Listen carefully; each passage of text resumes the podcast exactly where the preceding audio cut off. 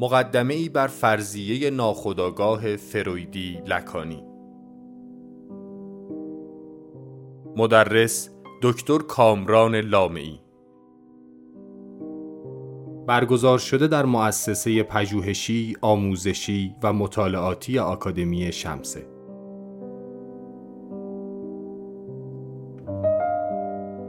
در جلسات ششگانه این ترم به این مسائل پرداخته شده است. جلسه اول ادغام و جابجایی. جلسه دوم ناخودآگاه ساختاری چون زبان دارد. جلسه سوم زمان منطقی در ناخودآگاه. جلسه چهارم ناخودآگاه به مثابه شکاف. جلسه پنجم رویاها و جلسه ششم سوژه ناخودآگاه.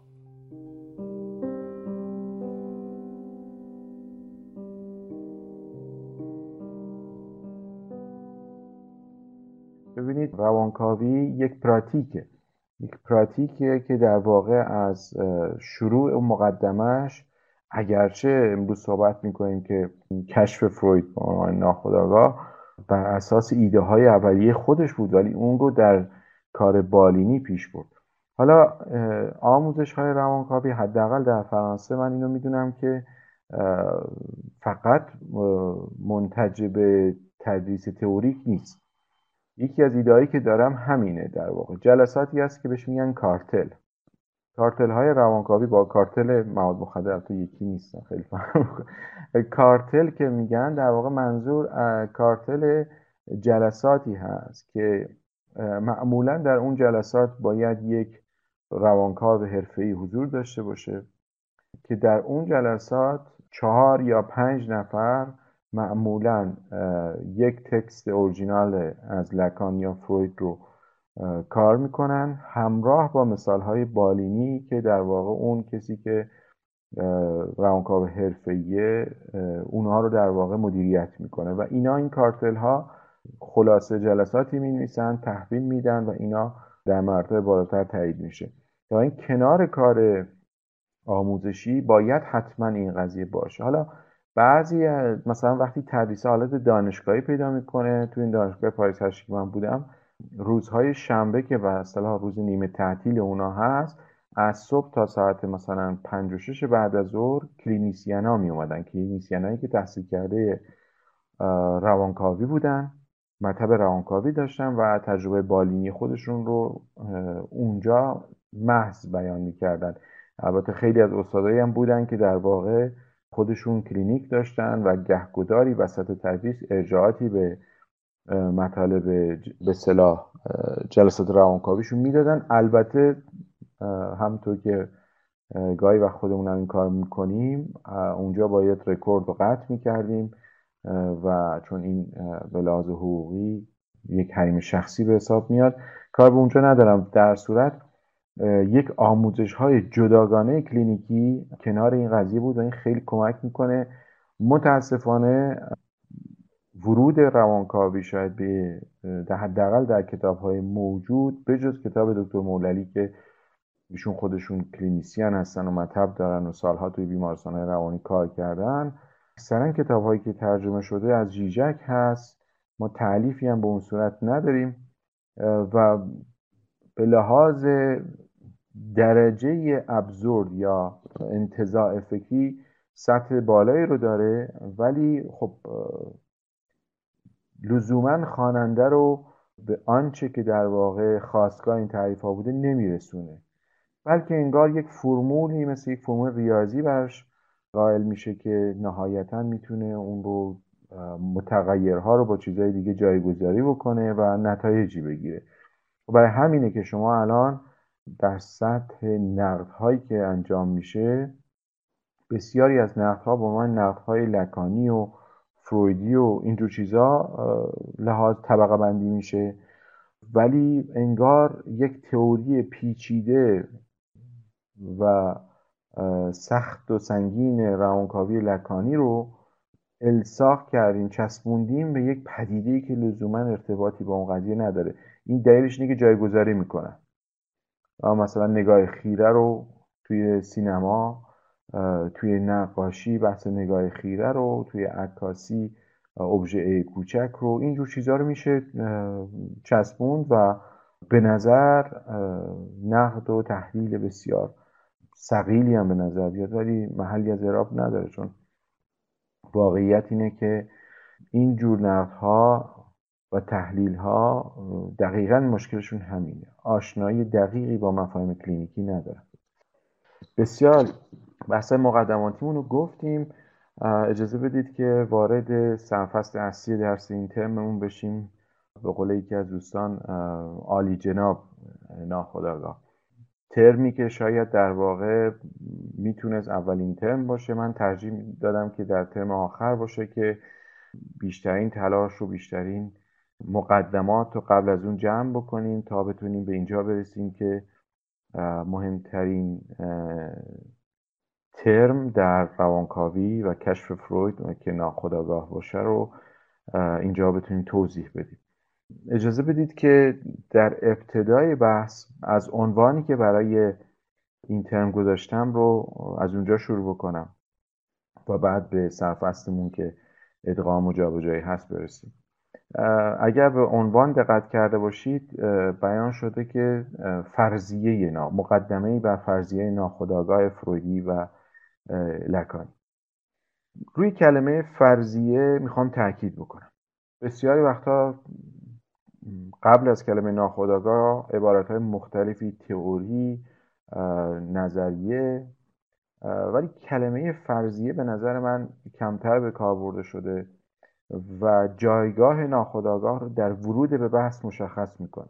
لاکان در سمینار یازدهم زمانی که از به قول خودش دکوورت یا کشف فروید صحبت میکنه با دکارت مقایسه میکنه، با دکارتی که با جمله معروف Je pense donc je suis یا عبارت فکر میکنم پس هستم، اینجا یه مقایسه رو انجام میده که میگه که فروید و دکارت از یک جا شروع کردن ولی به دو مسیر مختلف رفتن.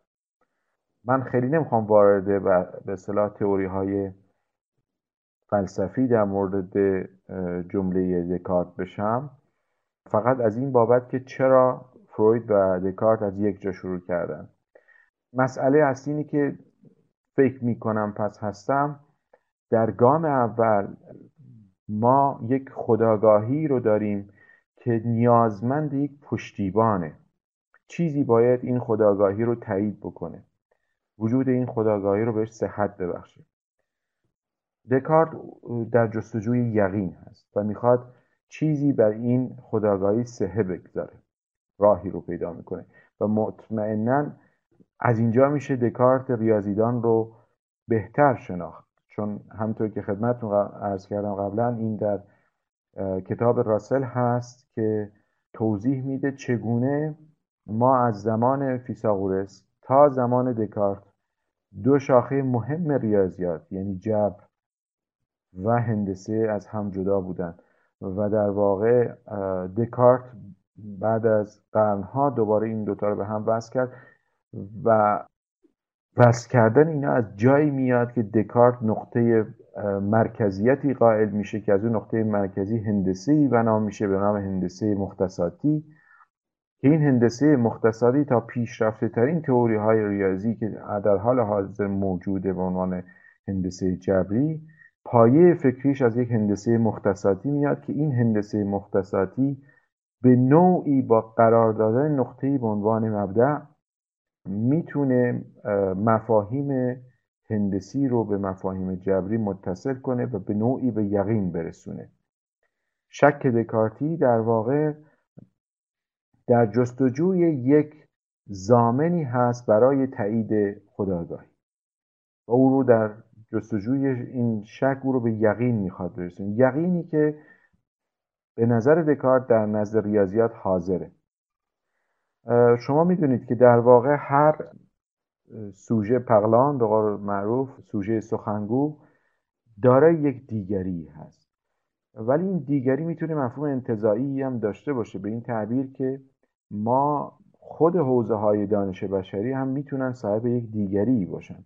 دیگری ریاضیات بحثی که ژاک-آلن میلر مفصل راجبش صحبت کرده و دیگری ریاضیات دیگری هست که شاید شبیه دیگری سوژه های سایکوتیک باشه، از این بابت که دیگریه که خط نمیخوره، که البته خورده در اواسط قرن بیستم توسط گودل این دیگری هم دیگری کاملی نبود، ولی در صورت دیگری جایی که در واقع به عنوان منبع و تاییدیه برای تفکر ریاضی تعیین میشه، برای دکارت جذاب هست که آنچه که بر او یقین نداره در دیگری ریاضیات و یا دیگری های مهمتری جستجو بکنه. ولی نقطه آغازین اینه که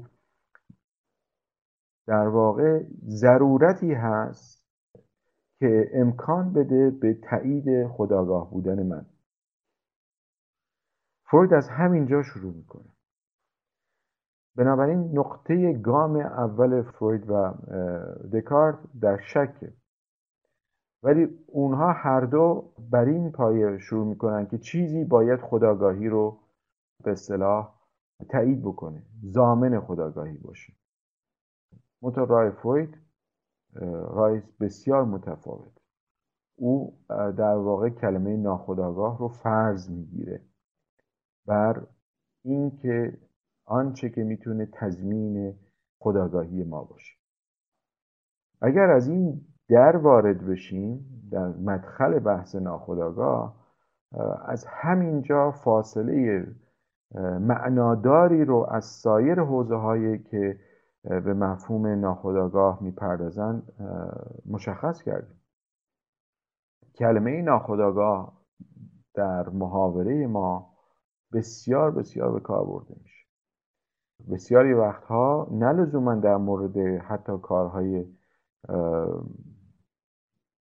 به اصطلاح تسعید یافته مثل کارهای هنری یا کارهای جنس دیگه، بلکه در مورد حتی روزمرهمون ما گاهی وقتا میگیم ما یک امری رو ناخودآگاه انجام دادیم، و به این معنی که به این معنی نیست که خودآگاه نبوده، بیشتر به این معنی میگیریم که اون یک امر اتوماتیکیه، انگار غریزی و خود به خودی اتفاق افتاده.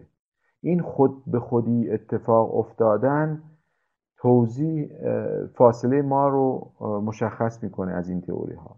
به هیچ وجه ناخودآگاه در نزد فروید و متأخرین پس از فروید معنی خود به خودی نداره، بلکه ناخودآگاه یک فرضیه است، فرضیه‌ای که وجود خودآگاهی رو ثابت میکنه، همون چه آنطور که در واقع برای دکارت وجود خودآگاهی رو یک یقین کامل و اتخ پخفه دیگری کامل در واقع تضمین میکنه. بنابراین ناخودآگاه یک فرضیه است، فرضی هست، میدونید مثل فرضیه نیوتن در مورد جاذبه. جاذبه یک فرضیه است، فرضیه هست که ما پس از اینکه این رو فرض میکنیم واقعیاتی رو در پی اون میتونیم توضیح بدیم. ما میگیم نیروی جاذبه، نیروی جاذبه کمیت بندی میشه، میشه راجبه صحبت کرد، اندازش کرد، فرمولش کرد و و و. ولی ما اول با فرض جاذبه شروع کردیم.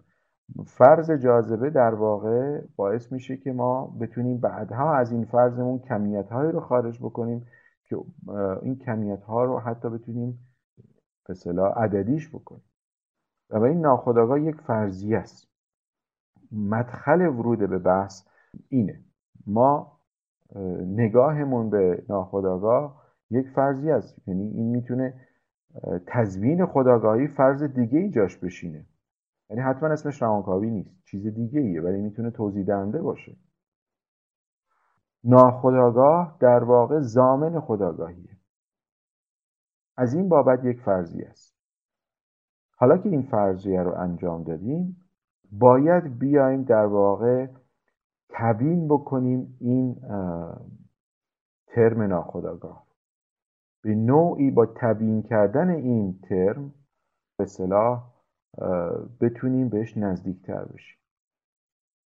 همینجا هم بذارید خودمون راحت کنیم، از دسته دیگه ای از افکار هم جدا بشیم. ناخودآگاه یک واقعیت نیست، ناخودآگاه یک فرض برای تضمین وجود خودآگاهی. این در واقع ورود ما به مبحث هست. و اگر دوست داشتید فکر میکنم تو چپتر سوم سمینار یازده هم هست، حالا باید بعداً جاش رو پیدا میکنم، توی گروه تلگرامی که داریم میتونم بعداً اضافه بکنم.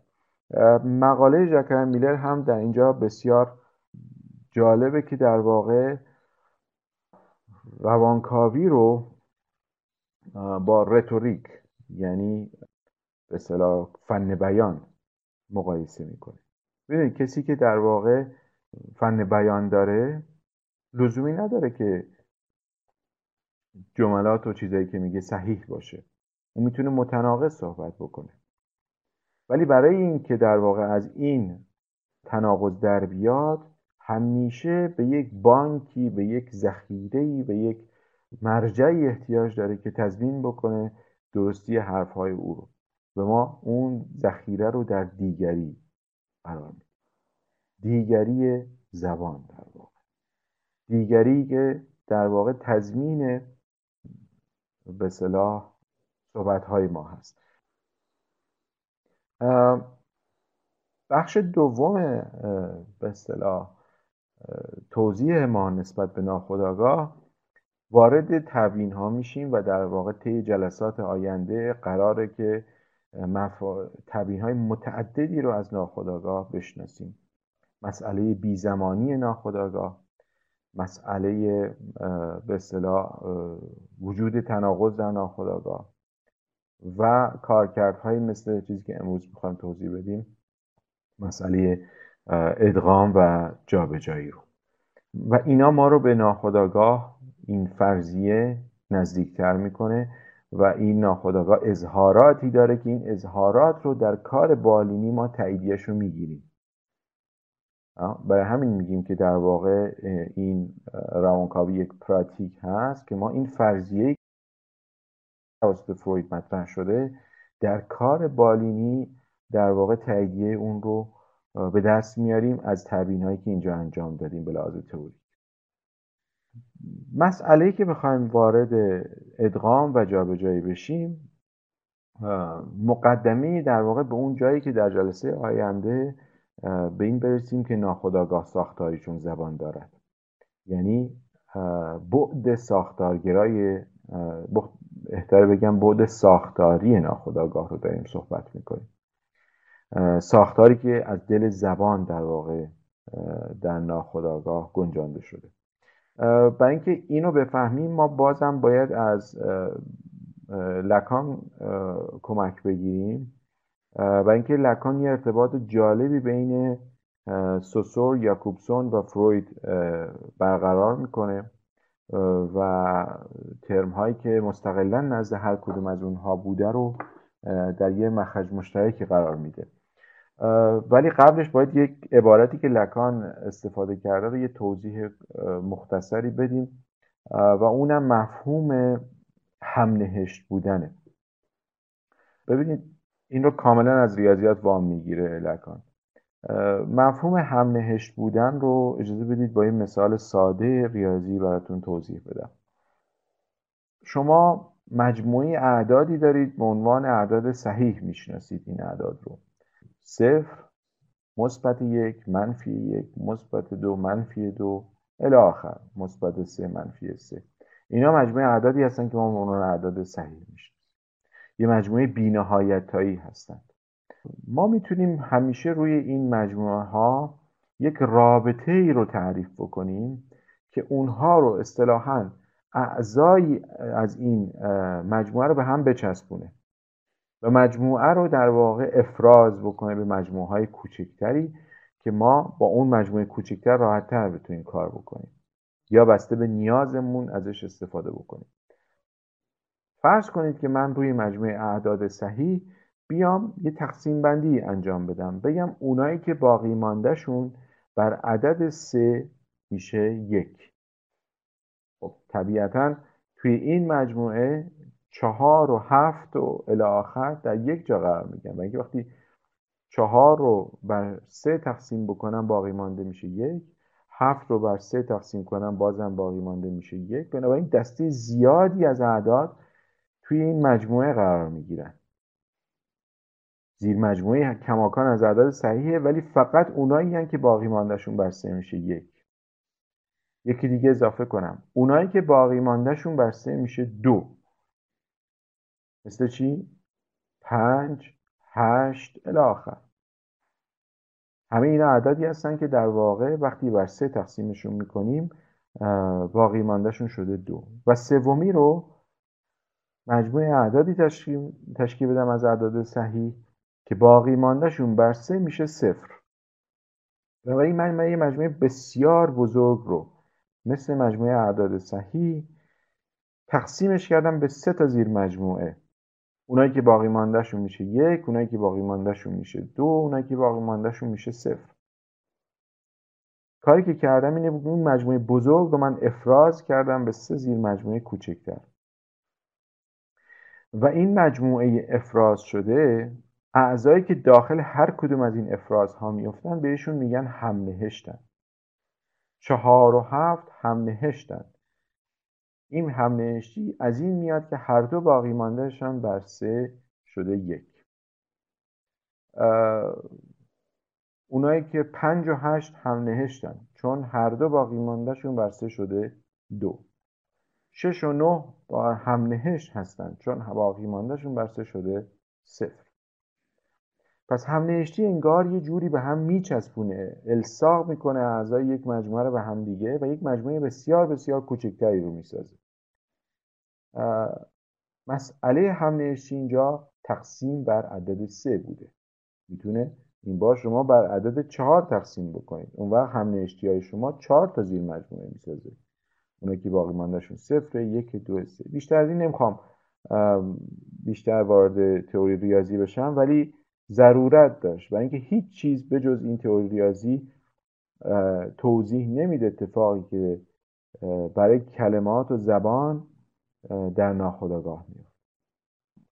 ما در واقع دو ترم اساسی رو امروز برای ناخودآگاه معرفی کردیم که ناخودآگاه یک واقعیت نیست بلکه یک فرضیه است.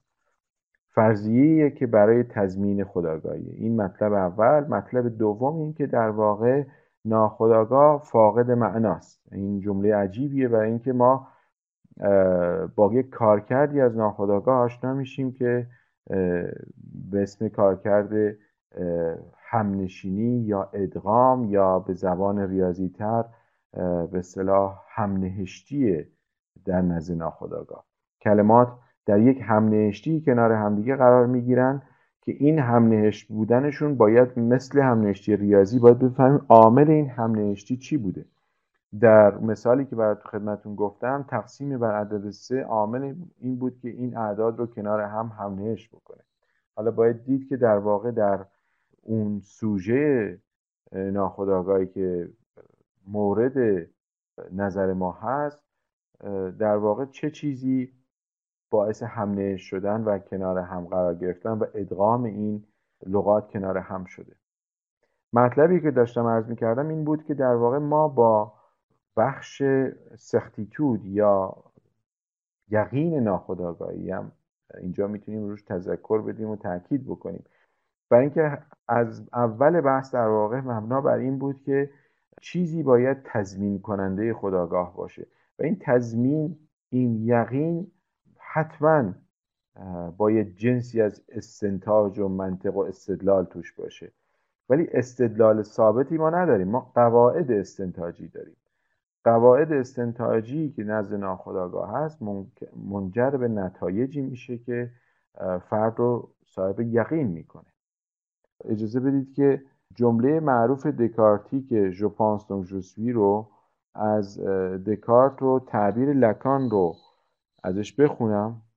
Je pense donc je suis معنیش اینه که فکر میکنم پس من هستم. لکان تغییر میده که Je doute je suis sûr que je pense، یعنی من شک میکنم ولی مطمئن هستم که فکر میکنم. با این شکم مطمئن هستم که فکر میکنم. Je doute je suis sûr یعنی مطمئن هستم که je pense یعنی این دوت، این شک، این امکان رو به من میده که من مطمئن باشم که دارم فکر میکنم. فکر کردن اینجا در واقع تعبیر خودآگاهی داره. پس هر دو به دنبال سختی‌تود هستند ولی یقین هستند، یقینی که در دیگری کامل جستجو میکنه دکارت. برای فروید یقین در ناخودآگاه و این یقین در ناخودآگاه از جنس استنتاجی هست که قواعدی داره برای خودش و با این قواعد خودش استنتاجاتی داره که سوژه در اون شکی نمیکنه، یعنی راهی برای شکی باقی نمیذاره در واقع، ولی فاقد معناست. ما میتونیم استنتاجات زیادی رو داشته باشیم که بی‌معنی باشه. به خاطر همین به نظر من مقدمه ورود به ناخودآگاه، قبل از اینکه بخوایم دقیقاً تبیین‌های ناخودآگاهی رو بشناسیم، باید بدونیم که چقدر ناخودآگاهی که ما بیان می‌کنیم با ناخودآگاهی که دیگران میگن متفاوته. ها، ناخودآگاه به عنوان امر اتوماتیک، همونطور که عرض کردم از ترم اول، امر اتوماتیک فقط غریزه است. صرفاً یک غریزه میتونه یک چیز اتوماتیک باشه. اصلاً وقتی به ناخودآگاه نداره. در حالی که در بسیاری از کسانی که میخوان غنایی به کار خودشون بدن میگن این من این کارو اتوماتیک انجام دادم، ولی هرگز نمیگن کلمه اتوماتیک رو بیان نمیکنن، میگن ناخودآگاه انجام داد. چون ناخودآگاه کارش اتوماتیکه، حتما معنای عمیقی هم در این اثر میشه جستجو کرد و به نوعی بار و تنشن زیادی به کار خودشون هم میدن. در حالی که اگه واقعا ناخودآگاه تولید کرده باشه احتمالاً یه چیز بی‌معنایه ولی سرشار از یقین احتمالاً باید صادق کرد.